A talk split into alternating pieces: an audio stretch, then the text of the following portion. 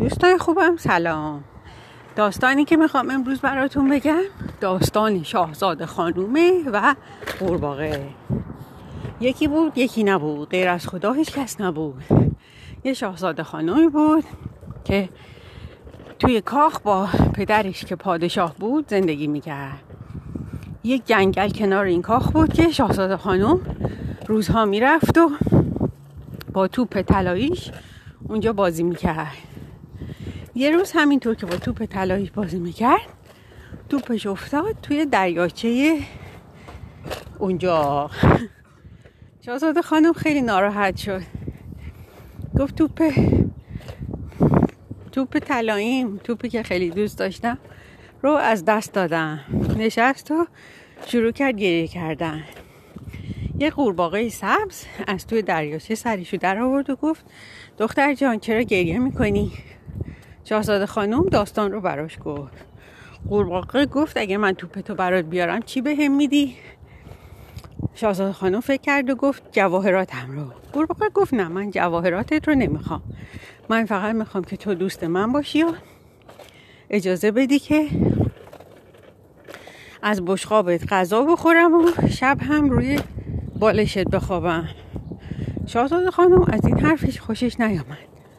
ولی فکر کرد که این قورباغه این کارها رو نمی‌کنه. گفت باشه قبول می‌کنم. پس قورباغه رفت و توپ رو براش آورد. اون شب وقتی شاهزاده خانم با پدرش داشت شام می‌خورد دید در می‌زنن. در رو که باز کرد دید قورباغه آمده. پادشاه گفت این قورباغه دخترم با تو چه کار داره؟ شاهزاده خانم داستان رو گفت. پادشاه خیلی ناراحت شد. گفت دخترم تو قول دادی شاهزاده خانم هر قولی میده باید عمل کنه. اجازه بده از بشقابت غذا بخوره. شاهزاده خانم با ناراحتی اجازه داد. موقع خواب که شد به اتاق خودش رفت. ولی قورباغه دنبالش آمد و گفت من هم میام. شاهزاده خانم فورا توی رخت خوابش رفت. و اصلا به قورباغه توجهی نکرد. یک ساعت بعد قورباغه توی تخت خواب پرید و گفت شاهزاده خانم قولت رو فراموش نکن.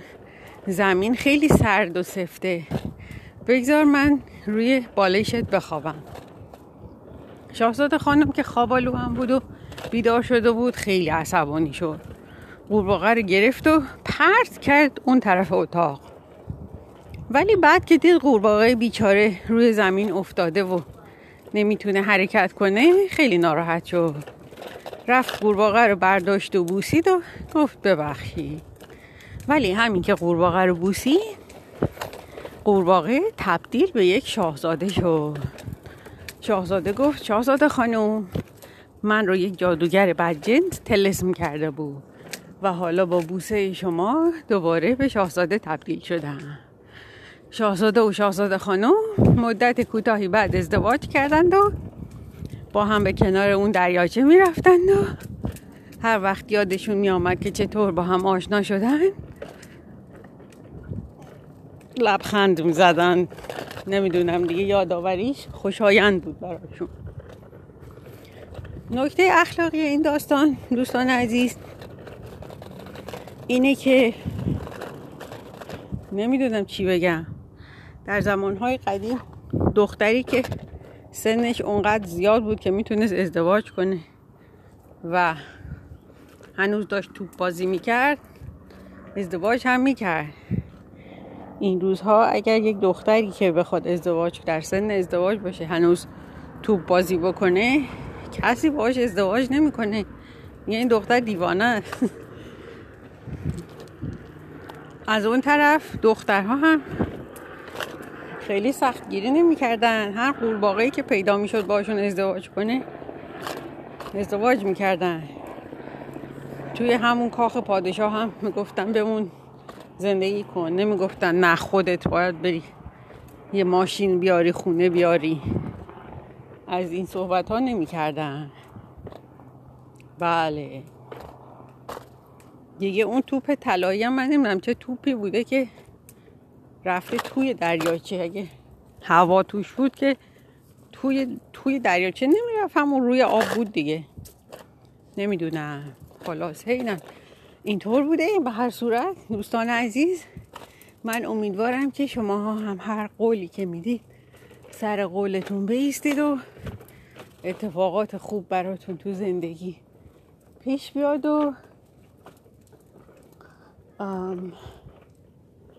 هرچه زودتر زندگی بهتری داشته باشید و خیلی سختگیری نکنید توی زندگی.